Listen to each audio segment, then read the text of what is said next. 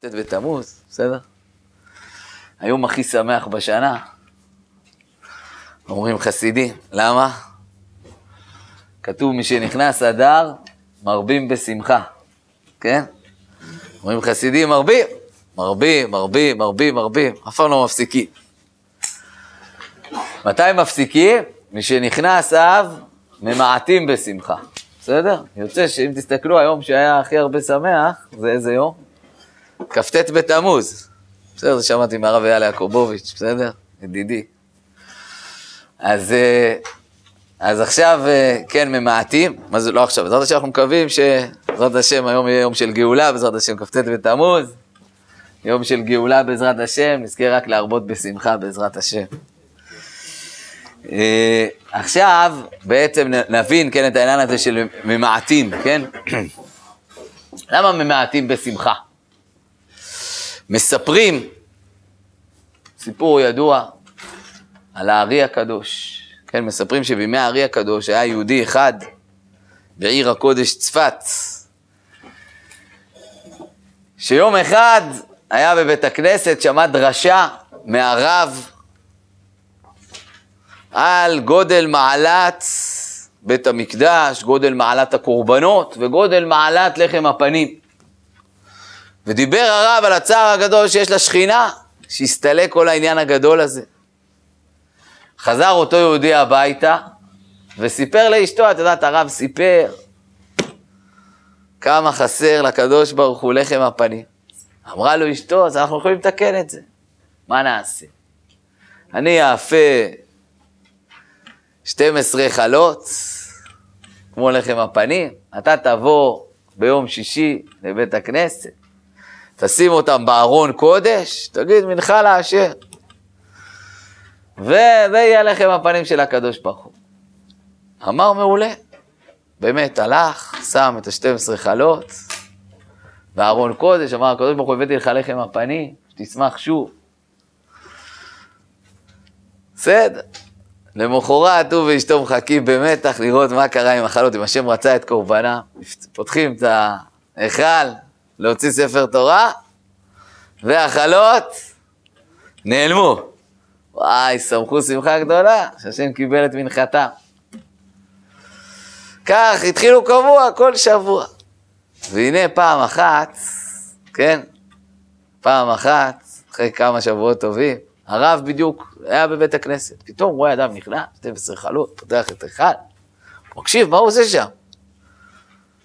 כן? שומע אותו אומר, השם, באתי להביא לך לחם הפנים וכולי. הרב נחרד, מה זה, מקריב קורבנות בחוץ, כן? ניגש אליו, אמר לו, מה אתה עושה? הוא נבהל, אמר לו, אני עושה, אני מתקן מה שהרב אמר, שהשם מצטער מאוד שאין לו לחם הפנים, ואז חרב המקדש. הבאתי פה לחם הפנים. אמר לו, הרב, מה, אסור לעשות, עשית מעשה חמור מאוד, זו עבירה גדולה. אמר לו, מה, אבל השם קיבל את מנחתי, החלות כל פעם היו נעלמות. אמר לו, בטח קיבל את מנחת, אמר לך שבשמש בא ניקה פה, ראה את החלות, לקח אותם, יש לו אוכל עכשיו קבוע. אמר לו, מה, לא יכול להיות, אמר בוא נסתתר פה, תראה. באמת, אחרי כמה דקות הגיע השמש, פתח את ההיכל, כבר הוא מכיר קבוע, לקח את ה-12 חלות, אמר, וואלה, מעולה. אמר לו, הרב, אתה רואה? טוב, אז יהודי הלך בצער גדול הביתה, הוא ואשתו, לספר לו מה קרה, שעשו עבירה במקום מצווה. ואז הארי הקדוש קרא לאותו רב, אמר לו, דע לך, מיום שחרב בית המקדש, לא היה תענוג גדול לקדוש ברוך הוא כמו אותו עני שבתמימות הביא את הלחם, כן? כמובן שבכוונה מי שמבין בהלכה ברור שזה אסור, כן? ברור שהרב צדק. אבל דע לך, השם שמח במנחה הזאת באמת, כאילו הביאו לו לחם הפנים. ובקיצור, הסיפור, לי, לי לא חשוב המופתים שבעניין, כן? אז, כן, הוא אמר לו, דע לך עכשיו, יש צער לשכינה, שהפסקת את זה. למה אני מספר את הסיפור הזה? כי בעיניים שלנו, זה נראה, מה זה הדבר הזה? זה נמוך מאוד, מה, כאילו, מביא לחם להשם? חושב שהשם אוכל לחם? מה קורה כאן? כאילו, הרב הזה צדק, מה זה הדברים האלה? באמת מבחינה הלכתית הרב הזה צדק, כן? אבל בעצם מונחת פה שאלה מאוד עמוקה, מאוד יסודית, מאוד חשובה, שהיא פתח בינינו לכל עבודת השם שלנו בימים הקרובים. בינינו, בסוף, כן? אם נסתכל טוב, במרכז עבודת בית המקדש עומדת גם עבודת הקורבנות, כן? נכון? עבודת הקורבנות נקודה מרכזית מאוד בבית המקדש, כן? ובינינו, בעיניים שלנו, תפילה זה דבר הרבה יותר גדול מזה, כן? אתם יודעים, היה פעם, באו לאחד מ... אני אביא פה, אני קודם כל אעריך בשאלה, כי בינינו השאלה הזאת היא, היא מנקרת אצל כל אחד בלב, כן? באו פעם לאחד מ...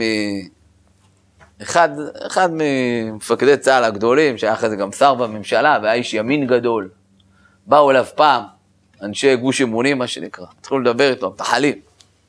אמר להם, שמעו, אני מוכן על כל מה שאתם מדברים, מצוין, ארץ ישראל בעד. אבל אל דברו איתי על בית מקדש. מה לנו ולעבודה, חס וחלילה אסור להגיד את זה, כן, אבל כאילו בעיני אנשים לפעמים נראה, כאילו מה לנו ולעבודת אלילים הזאת, חס וחלילה, כן, לפגניות הזאת. מה לנו ולזה? מה אנחנו קשורים לקורבנות בינינו, כאילו מה? לא יותר טוב התפילות בבית כנסת? עכשיו, את השאלה הזאתי בינינו, כן, וכל אחד פה בעומק, או שהוא לא חושב עליה אף פעם, כן? או לא שהוא רק אמר שיבנה בית המקדש, כן? אמר בסוף הדרשה, זה היה כיף להגיד שיבנה בית המקדש, כן? אבל או שלא חשב עליה אף פעם, כי פשוט לא חשב על בית מקדש, ואם חשב, כל אחד פה, כל אדם, מה שנקרא איש מודרני, שואל את עצמו, מה לי ולקורבנות? מה אני צריך את זה? התפילה שלנו הרבה יותר טובה. עכשיו אני ארחיב, בש... כמו שאמרתי, אני אביא פה עוד כמה ראיות לשאלה הזאת, כן? אני אספר לכם על עצמי, אחרי שהעברתי כמה פעמים את השיעור הזה. אני זוכר שתשעה באב אחד אמרתי לעצמי, אתם יודעים, תשעה באב אסור ללמוד תורה, כן? מה התורה היחידה שמותר ללמוד? או איוב, או כלומר דברים עצובים, או ענייני אבלות, בקיצור, כדי כל מה שתהיה עסוק באבלות החורבן. אי אפשר לברוח. בסדר? באים ואומרים לך, אל תברח. בסדר, בעשרה בטבת, אחד יכול לבוא פה, בסדר, לא אכל כמה שעות, אבל להתעסק בדברים אחרים, שכח בכלל שהוא צם, כן? אבל בתשעה באב אומרים לך, אין, אתה לא תשכח, תתרכז באבל. בסדר? אז שנה אחת אמרתי לעצמי, ראיתי ככה, מה, זה בדור האחרון, כן, לצערנו, כן, שאתם יודעים שיש הרבה, לצערנו, עם ישראל סבל הרבה בתשעה באב, היה הרבה אסונות לעם ישראל, כן, כידוע, חרב המקדש בראשונה, בשנייה חרבה ביתר, כן, וגירוש ספרד יצא שבדיוק יצא ליום הזה, והרבה אסונות שקרו במהלך כל הדורות, כן, בדור שלנו, כן, גוש קטיף וכולי. ואז כאילו היום הרבה אנשים מתחבבים לחורבן, לפחות בשנים שה... כן, וכולי, מה עושים? הנה זה, יש הרבה סרטים, אפשר לראות סרטים על חורבן גוש קטיף, זה חלק מהאבלות על החורבן, חורבן של ימינו. פתאום אמרתי לעצמי, שרואים פה סרטים על גוש קטיף, בוא אני אראה סרט על החורבן. אולי יש סרט על החורבן. יש, יש. מה? יש. יש. מה הסרט? יש סרט על החורבן. כן, זה סרט, א', כשאני הלכתי להסתכל עוד הסרט הזה לא היה. ב', אני רק מסייג, שתדעו לכם שהסרט הזה, צריך לראות אותו, מה שנקרא, בערבון מוגבל. בסדר? כי הוא מוטה לצדדים מאוד מסוימים. אמ, בכלל צריך לדעת שכל מה שיוספוס פלביוס הבוגד, כן, כתב, צריך לקחת אותו בערבון מוגבל, בסדר? אה, כן, אז כמובן יש לנו את חז"ל וכולי, שהם מסתכלים אחרת, יש בעל דורות ראשונים שיש לו פה כל מיני מהלכים וכולי, צריך כאילו לעבור את ה... את המוץ, את הבר אה, מתוך התבן, כן? אבל בכל מקרה, אני באותו זמן לא היה, כן, היה סרט, בקיצור סרט שגוי הוציא. בעוונותינו. אבל אמרתי, נסתכל קצת, נחווה, בסדר, לפעמים יש דברים גם איומים כל כך שאתה בעצם לא יכול אפילו לחוות אותם, כן? אבל התחלתי ככה קצת, ואז הם מתארים מה זה בית מקדש. רואים אדם מגיע עם uh, גדי, להקריב קורבן בבית המקדש, ככה די בהתחלה. אני זוכר, בשנייה הראשונה, התחושה שעלתה לי בראש, תראה איך הגויים האלה מציירים אותנו. כן? חשוכים כאלה, כאילו. זה היה, אני אומר לכם, בכנות, זה היה השנייה הראשונה. בשנייה השנייה אמרתי לעצמי, מה זאת אומרת? הם צודקים, נכון, אנחנו רוצים להקריב קורבן, אבל איך אני מתחבר לזה? איפה אני מוצא את עצמי שם? כן? אחרי שהתרגלנו אלפי שנים רק להתפלל בפה. עכשיו, תגידו, בסדר, אתה נמוך, כן? אבל, אין לי פה את המקור אמנם, אבל יש ספר שיצא שנקרא אורות המקדש, כן? אורות המקדש, שמביאים כל מיני ציטוטים של הרב קוק על בית המקדש, מביאים גם דברים מהרב הנזיר. בסדר? רבי דוד הכהן, הרב הנזיר. עכשיו, הרב הנזיר בעצמו גם היה כידוע צמחוני. עכשיו, הרבה אנשים, דרך אגב, תוך כדי שאני מדבר פה, אומרים, אולי שמעו פעם את המשפט הזה, כי ברוב של האנשים קשה עם זה, אז אנשים הרבה פעמים עונים את המשפט הזה, אומרים, תשמע, יקריבו קורבנות מהצומח. אפילו גם כתוב בפסוק, וערבה לה השם מנחת יהודה וירושלים. יהיה רק מנחה, שהיא מהצומח. כי מעולם שנים קדמוניות. אבל צריך לדעת, כלומר יכול להיות, צריך לדעת שבעולם כמו שלנו, התורה לא תהיה מוחלפת. כלומר, יכול להיות שיהיה עולמות עתידיים של תחילת הבתים וכולי, אבל בית המקדש ייבנה בשלבים הראשונים, התשובה הזאת היא לא נכונה. למה היא לא נכונה? זה גם דבר פשוט. כל מי שיפתח את התפילות של עצמו במוסף וכולי, רואה שהוא מתפלל ביום השבת שני כבשים בני שנה. אתה מתפלל על זה, אתה רק לא שם לב לזה. כלומר, אני אומר את זה גם לעצמי, כן? אנחנו לא תמיד שמים לב, אנחנו מפורט מתפללים שיהיה קורבנות. עכשיו הרב הנזיר מתאר בעצמו דבר מדהים. הוא מתאר בעצמו איך פעם אחת הוא ישב בליל יום כיפור. כמנהג הצדיקים היה ער כל הלילה, בליל יום כיפור. כן, כמו זכר לכהן הגדול שהיה כל הלילה. ובאותו לילה הוא יושב ועוסק במסכת יומא. כן? בכל אה, עבודת יום הכיפורים וכולי. תוך כדי שהוא עוסק, עוסק, עוסק, עוסק. ופתאום הוא מתאר שפתאום הוא פורץ בבכי גדול. והתייפח בבכי גדול. למה בכי גדול? כי פתאום הוא קולט על מה מדברים פה. שואפים שביום כיפור מה תהיה הכפרה? שתזכה להקריב מחדש קורבנות. והוא בעצמו, בתור צמחוני, היה לו תקופה בחיים שהוא כתב, ככה הוא כותב, כתבתי במגילת סתרים. איזשהו כאילו מין הגות שהוא ניסה להגיד שלא יהיה קורבנות, שיהיה רק צומח. והוא אומר, הבנתי שאני טועה טעות גדולה, ויש פה סוד עצום בעבודת הקורבנות. ולכן הוא בעצם בוכה, הוא אומר, מה זה, יש פה סוד עצום בעבודת הקורבנות, וסוד עצום במקדש, ובעצם במקדש תלוי הכל. יש לו משפט, וחורבן המקדש הוא חורבן בעצם כל עם ישראל וכל, כן, ומדינתו, כן? כל מה שאנחנו רואים שבנוי, כל מה שהמקדש לא בנוי, הכל בעצם חרב. כי העיקר חסר מהספר. כל מי שמתלהב, וואי, בנינו, בנינו, עשינו דברים גדולים. אבל בעצם בלי המקדש הכל חסר. והוא אומר, הבנתי פתאום שיש פה סוד גדול, אני טעיתי. זה לא ככה. יש פה סוד מאוד גדול. זאת אומרת, אפילו גדולי עולם, היה להם קשה. עכשיו אני אסיים פה את השאלה בעוד, בעוד דבר אחרון. פעם הייתה תקופה שערכתי איזה אלון תורני, ושם היינו שואלים שאלה וכמה רבנים היו עונים תשובות. שלחתי את השאלה הבאה לרבנים, שאלתי אותם, אמרתי להם, תשמעו, היום אדם מודרני, מה שנקרא, לא עם בעלי חיים, לא מסתובב, כן? יש הרבה אנשים יראו שחיטה, מרחיק אותם, נכון? מה כאילו לנו ולעבודת הקורבנות, כן? טענו, מה יעשה האיש המודרני בבית המקדש במחילה עם עבודת הקורבנות? איך, איך, מה? קיבלתי, תשובה ראשונה, ומהאנשים שהכי עוסקים בעניין, תשובה ראשונה, אני אגיד אותה במילים שלי בפשטות, זה לא שאלה, ההלכה מחייבת נקודה. מה אתה שואל כאלה שאלות, כאילו? ההלכה מחייבת. בסדר, עכשיו זו תשובה נכונה כמובן, ההלכה מחייבת אנחנו עושים. אבל כמובן, יהודי גם מחפש לנסות, בסדר, כמו שתגיד רק שבת, אין בעיה, סבול בשבת, חייבים לשמור שבת. אני לא אומר שזה לא נכון, אבל ברור שגם יש עניין להתענג על השבת. זה אותו דבר, גם יש עניין. בואו ננסה למצוא את עצמנו. שתיים, התשובה השנייה הייתה, תשמע, אין בעיה. בימינו לא תהיה בעיה, הכהן, כאילו, ישחטו, אתה בכלל לא תראה, אתה תבוא, תסמוך רגע על הקורבן, קורבן זה, אתה בסוף תקבל שקית כמו ברמי לוי, עם כל האיברים. ותלך לבשל אותה, כן? אבל אתה לא תצטרך שם לחוות את כל ה... זה, זה גם איזשהו, זה, כתוב שהכוהנים, בחילה מכבודכם, היו הולכים עד ארכובותיהם בדם, זה שבח להם. כאילו כשהיה נניח בקורבן פסח, שחטו הרבה. וואלה, איפה, זה, איפה אנחנו מוצאים את עצמנו? טוב, אז בשביל זה, אחרי ששאלתי כל כך הרבה, אני רוצה קצת לדבר, כן? פה אני רוצה לעבור, כי זה בעיניי נקודה חשובה.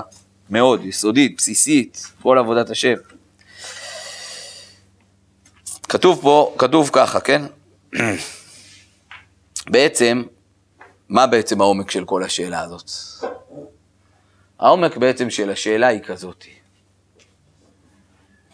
קורבן, בסוף זה בהמה, זה חומרי. תפילה זה רוחני. שמע, היום אני בא לבית כנסת, נקי פה, בעזרת השם, מקווה שנקי, כן? אני מגיע לפה, אני מתפלל, אני בא, מוציא את ה... מה, מה אני... כן? מה, אני, מה שותף בתפילה שלי? המחשבות שלי, הדיבורים שלי, אני יכול להתרכז ברוחניות גבוהה. מה, בהמה זה מה שחסר? צמחים זה מה שחסר? באמת, חילקו. אנחנו... צווארון לבן. אנחנו, כן, גבוהים ונקיים מזה. כן, אנחנו מרוממים לכאורה, כן? אנחנו עוסקים בתפילה. כל ה... איך לקרוא להם, כל אה, החיצוינים של בית המדרש, כאילו כל ה... שתבואו לכל החוקרים, כן, שחוקרים את בתי המדרש ויגידו, מה זאת אומרת, היה פה מהפכה, עברנו בית מקדש לבית מדרש, זה הרבה יותר גבוה, את כל תעסק בתפילות, בתורה, לא. אז בואו נראה מה בעצם התשובה. אז בואו נקרא פה במקור אחד. כתוב פה ככה. משבטלה סנהדרין, לצערנו החורבן כולל הרבה דברים, לא רק בית מקדש, נכון? סנהדרין, בטל השיר מבית המשתאות, כן? הפסיקו מוזיקה, מה בימינו שלה, שנאמר, בשיר לא ישתו יין, וגומר. משמתו נביאים הראשונים, בטלו אורים ותומים, כלומר גם לא היה את השראת שכינה ששואלים את הכהן הגדול ומתגלה, מתגלה, מתגלה התשובה בחושן. משחרב בית המק... המקדש בטל השמיר ונופת צופים, כלומר שזה בעצם טעם מאוד מאוד טעים, פסקו אנשי המנה וכולי. רבן שמעון בן גמליאל אומר, העיד רבי יהושע, מיום שחרב בית המקדש אין יום שאין בו קללה, ולא ירד הטל לברכה, וניטל טעם הפירות. תדעו לכם, הפירות שהיום טועמים, אפילו הפירות של ארץ ישראל שכן יש להם טעם טעים, לא כמו הפירות של חו"ל. אפילו הם זה בכלל לא טעם. לעומת הטעם כשהיה בית מקדש. רבי יוסי אומר, אף ניטל שומן הפירות. רבי שמעון בן אלעזר אומר. כן, הטהרה נטלה את הריח וכולי. אם נסתכל טוב, נראה ככה.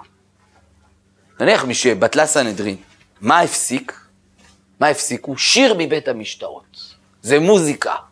מוזיקה זה דבר רוחני. או, סנהדרין בטלה, יש חוסר ברוחניות. משחרב המקדש בא בטל, טעם הפירות, שומן הפירות. נו, באמת. בסדר, אז הפירות קצת פחות טעימים. מה קרה? אתה משווה את זה, מוזיקה, וואו, תשמע, מה, לא יהיה לנו מוזיקה? זה רוחניות. אתם יודעים שכתוב שעולם הנגינה הקרוב ביותר לעולם התורה, נכון? אמר הגר"א. שאם לא הייתה ניתנת תורה, מה היינו לומדים? היינו לומדים מוזיקה, כן? זה רוחניות. נו, פה מה? טעם טעים בפירות? זה הכל. זה כאילו גשמיות, אז אין לך פירות קצת פחות טעימים, נו מה? זה מה שמפריע לך? מה, אתה כזה גשמי? שזה מה שמפריע לך? פה בעצם נעוץ הסוד, אבל בוא, בוא נתקדם עוד, בסדר? אומרת הגמרא בברכות משהו שהוא לכאורה סותר את עצמו. עוד קושייה. אמר רבי אלעזר, אני קורא פה את ההתחלה, גדולה תפילה יותר מן הקורבנות. זה בדיוק מה שאמרנו, נכון? זו הייתה הקושייה שלנו, נכון? אמרנו, עזוב, היום יש את הדבר הגדול, את התפילה. זה הרבה יותר גדול מהקורבנות. זה רוחני, קורבנות זה מה? זה בהמה, זה גשמי, זה נמוך מאוד. כן? פה זה תפילה, באמת גדולה תפילה, יותר מן הקורבנות, שנאמר, למה לי רוב זבחכם, שואל הקדוש ברוך הוא, כתיב, ובפוריסכם כפיכם, ידיכם דמים מעלה, בקיצור, כן? אז, כן? אז בהתחלה כאילו מערערים על הזבחים, ואז מערערים על הדבר היותר גדול, כן? של התפילה. אמר רבי יוחנן, כל כהן שער את הנפש לא יעשה דבר שמר ידיכם בימים אלו. עכשיו מופיע פה עוד, אמיר, עוד, עוד משפט של רבי אלעזר. אמר רבי אלעזר, מיום שחרב בית המקדש ננעלו שערי תפילה. שנאמר, גם כי אזעק ואשבע, כן, נאמר במגילת איכה, סתם תפילתי. ואף על פי ששערי תפילה ננעלו, שערי דמעה לא ננעלו. עכשיו אני מדלג לעוד אמירה של רבי אלעזר פה, מופיע אחרי הנקודתיים. אמר רבי אלעזר, מיום שחרב בית המקדש, נפסקה חומת ברזל בין ישראל לאביהם שבשמיים. שנאמר, ואתה קח לך מחבת ברזל, ונתת אותה קיר ברזל בינך ובין העיר. אמר רבי חנין, חנין אמר וכולי, וכולי. אז בואו ניקח את שני המאמרים האלה, כן? מאמר אחד אומר, גדולה תפילה יותר מהקורבנות. יוצא בעצם שגם אחרי שנחרב בית המקדש, הדבר הגדול יותר קיים. תפילה. זה הדבר הגדול יותר. הוא קיים. כן? אז לכאורה, באמת זה הדבר הקטן, אז מה אנחנו צועקים כל כך? מצד שני, כתוב, שכשבית המקדש נחרב, אז שערי תפילה ננעלו, כן, ואפילו יש כמו חומת ברזל, כן, שמפסיקה בינינו לאבינו שבשמיים. למה שערי תפילה ננעלו? הרי תפילה אפשר להתפלל בכל מקום. מה, בגלל שאין קורבנות, שזה הדבר הקטן יותר, אז התפילה ננעלה? להפך, הרי הדבר הגדול נשאר, אז התפילה צריכה להישאר. אז למה שערי תפילה ננעלים? בגלל שהקורבנות היותר נמוכים אה, התבטלו. קשה. פה בעצם כל הסיפור נמצא, ופה אני מגיע לתשובה. התשובה היא, החידוש הגדול של בית המקדש זה דווקא בנמוך, לא בגבוה. מה זאת אומרת בנמוך? זה באמת גבוה מאוד, הנמוך הזה, כן? אבל מה זאת אומרת בנמוך? שהשם מתגלה בעולם, שיש להשם בית בעולם, בעולם הזה, במקומות הנמוכים. נכון, קורבנות זה כאילו יותר נמוך מתפילה, אבל זה בדיוק החידוש, ששם השם לא מתגלה רק בתפילות, הוא מתגלה בפועל בעולם, בשביל להתגלות בעולם הוא צריך להתגלות בכל הרבדים של העולם, גם בנמוכים. הוא מתגלה גם אצל הבעלי חיים וגם אצל הצמחים. וכשמנסחים את המים בחג הסוכות, אפילו אצל הדוממים. זה החידוש הגדול של בית המקדש, ששם השם מתגלה בהכל. ולכן, לכן, נכון, כל הקושיות הן כאילו נכונות, אבל הן לא נכונות. ועוד רגע, אני, אני, ואני אחדד את זה עוד מעט, אבל קודם כל בוא נבין, היסוד הראשון זה להבין שהחידוש הגדול, מה אנחנו מחפשים? לגלות את שם השם בעולם. לכן הכי חשוב, אל תגידי, וואלה, אתה, יש לך פה תפילה, מזל טוב.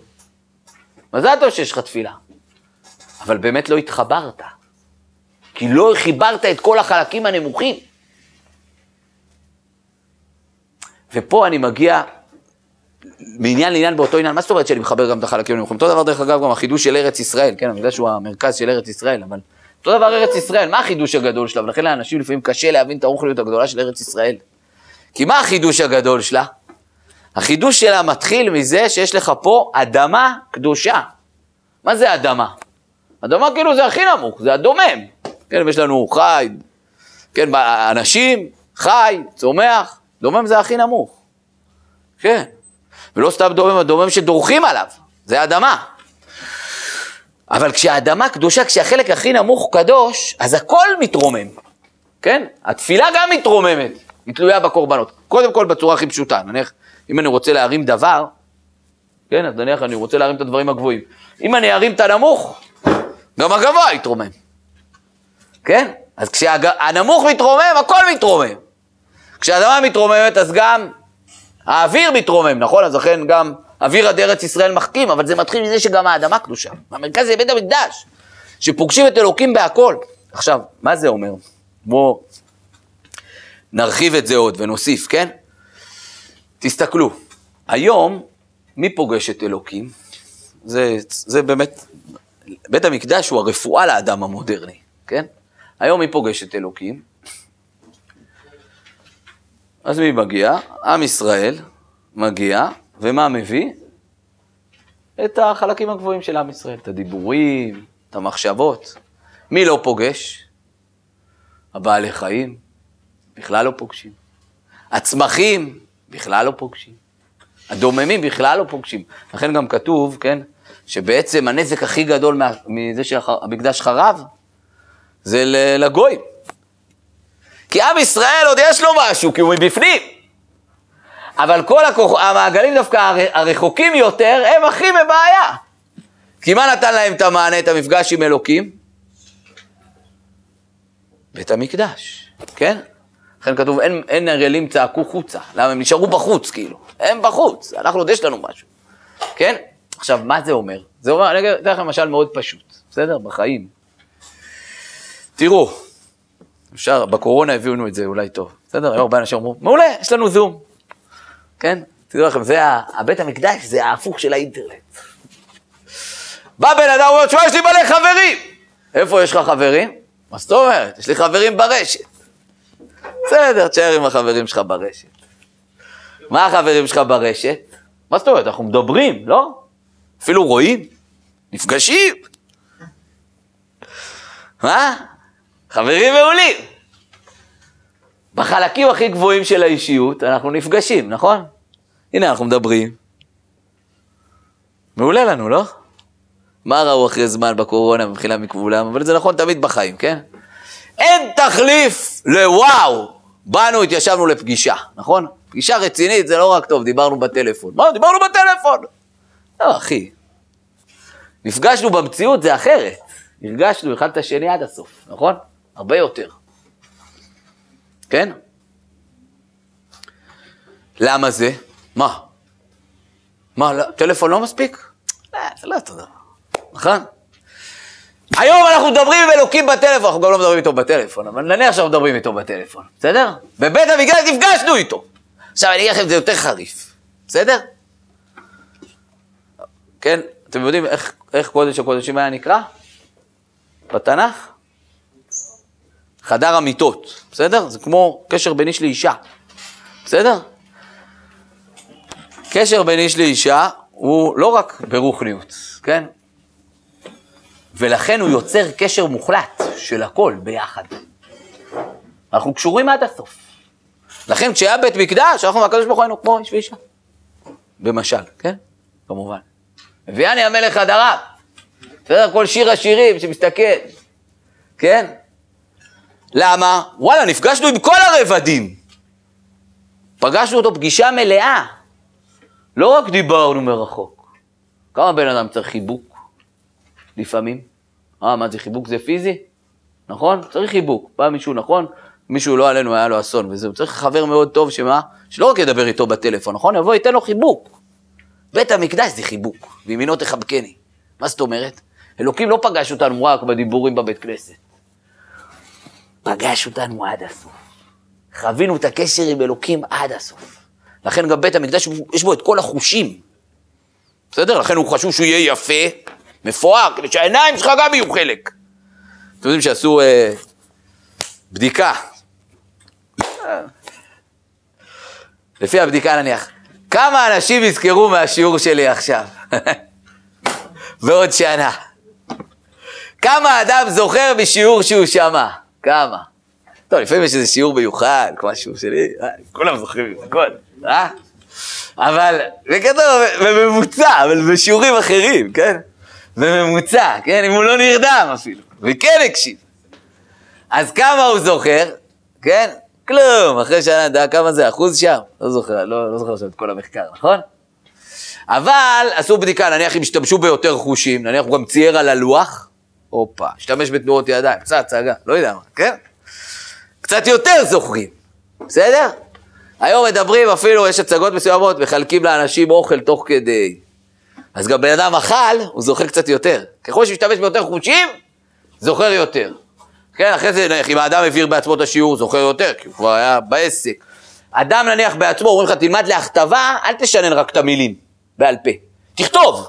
הפעלת עוד חוש. פגשת יותר, תזכור יותר. בבית המקדש, מה זאת אומרת? חווים הכל, כל החושים. זה יפה, יש מוזיקה של הלוויים, יש ריח של הקטורת, אוכלים את הקורבנות, עושים אותם על האש, מריחים אותם, נוגעים, פוגשים את השם בכל מרחבי החיים. זה בית מקדש. החידוש לא, לא נמצא ברובד הגבוה, החידוש לא שאלוקים פגש אותך עד הסוף, היה לך חיבוק, עד הסוף פגשת אותו. כן, האדם המודרני, הדבר שהוא הכי צריך זה בית מקדש. למה? היום מה הוא? יושב לו שם באינטרנט, חושב שיש לו חברים, אין לו כלום. אין לו כלום, מה, הוא רק מדבר איתה בטלפון ולא יודע מה. בית מקדש זה וואו, להבין, מה זאת אומרת, פוגשים הכל. מה היום, אנחנו לא מחוברים מספיק לבעלי החיים? זה בדיוק העניין, גם בעלי חיים צריכים להיות מחוברים להשם, גם צמחים, הכל. הכל מחובר להשם, את כולם מביאים לבית מקדש, כולם מגיעים. כולם מגיעים וכולם מתחברים, ואז גם אנחנו מתחברים עד הסוף. זה בית מקדש. כן? אז באמת, תדעו לכם, כל מי ששאל את השאלות על הקורבנות, הוא שאל שאלה טובה. אבל השאלה היא התשובה. בית מקדש זה חיבוק מאלוקים. בית מקדש זה מפגש. כן? ואני אסיים בנקודה שהיא מעניין לעניין באותו עניין. תראו, כאשר באים עם כל הכוחות למפגש, נכון? בסדר? אדם שבא עם כל הכוחות שלו למפגש, בסדר? באמת גם, אז גם אלוקים נפגש איתו. אני יכול לשתף אתכם, בסדר? אני תמיד, כשמסתיים, בסוף יום כיפור, בזה אני אסיים. סוף יום כיפור. לא יודע מה אתם. כולם בעצם, נכון? מה עשינו ביום כיפור? התאמצנו, נכון? יש כאלה 40 יום, הצליחו, נכון? ראש שנה, יום כיפור, יום כיפור, צמנו כל היום, התפעלנו כל היום, עמדנו קשה, אין אפס, התאמצנו. מה ביקשנו מהשם? קודם כל שימחה לנו, שתיים, מה? תן שנה טובה, נכון? לנו, לכל עם ישראל, נכון? מסתיים יום כיפור, מה הדבר שהכי מסקרן? מה? מה יותר מסקרן מהאוכל? סלח? נתן שנה טובה? מה אתם אומרים? מציק לכם? בקצה? מציק לכם בקצה? לי תמיד מציק, כן? ואז תקשיבו טוב. אז אני מסתכל במחזור שלי, שם רשום מה שכולכם עונים לי עכשיו. ילך הביתה, יעשה סעודה, ישמח, יום טוב היה עושה בצאתו משלום אל הקודש, ודאי, מובטחים, בת קול יוצאת, ואומרת, לך אכול בשמחה לחמך ושתה בלב טוב בעיניך, כי כבר אתה אלוקות בעשיך, וואלה, סלח, יש שנה טובה מצוין. הולך. בינינו עדיין מנקר לי משהו בלב, כן? אתם יודעים מה מנקר לי? וואלה, אלוקים, השתנו לך יד כל כך הרבה. תן איזה יד קטנה חזרה. משהו, תראה. אבל כשהיה בית מקדש, אתם יודעים מה היו עושים ברגע הזה? כן? אתם יודעים מה היו עושים? נכון? מה היו עושים? היה לשון של זהורית מלבין. מה זאת אומרת? היה סימן, ראו בעיניים. תסתכלו, וואלה, פס צמר אדום, נהיה לבן. אלוקים שמע, לחץ יד חזרה. אתם יודעים למה זה? כשאתה בא עם כל כולך למפגש, גם אלוקים בא למפגש. היום, עם כל הכבוד, כאילו, אנחנו באים, מריבים טלפון, מנסים להקשיב. בסדר, לא, אלוקים ידבר איתנו, אל תדאגו. אבל זה גם דרך הטלפון, כמובן, בסמוי וכולי, כן? בבית מקדש שאנחנו באנו עם הכל, גם הוא בא עם הכל. גם הוא בא עם הכל! ולכן זכינו שכשאנחנו דיברנו איתו, גם הוא דיבר איתנו חזרה. ולכן, אתם יכולים לראות פה בארבע, עשרה ניסים נעשו בבית המקדש, כן? לכן היה את כל הניסים, להראות שאלוקים מתגלה אלינו חזרה. בעזרת השם, אנחנו, בעזרת השם. היום היום הכי שמח, בעזרת השם, אנחנו מקווים שאין, היום עולים בעזרת השם לבית המקדש, בונים אותו, זוכים לפגוש את השם עד הסוף, ומקבלים ממנו לחיצת יד חזרה. אמן.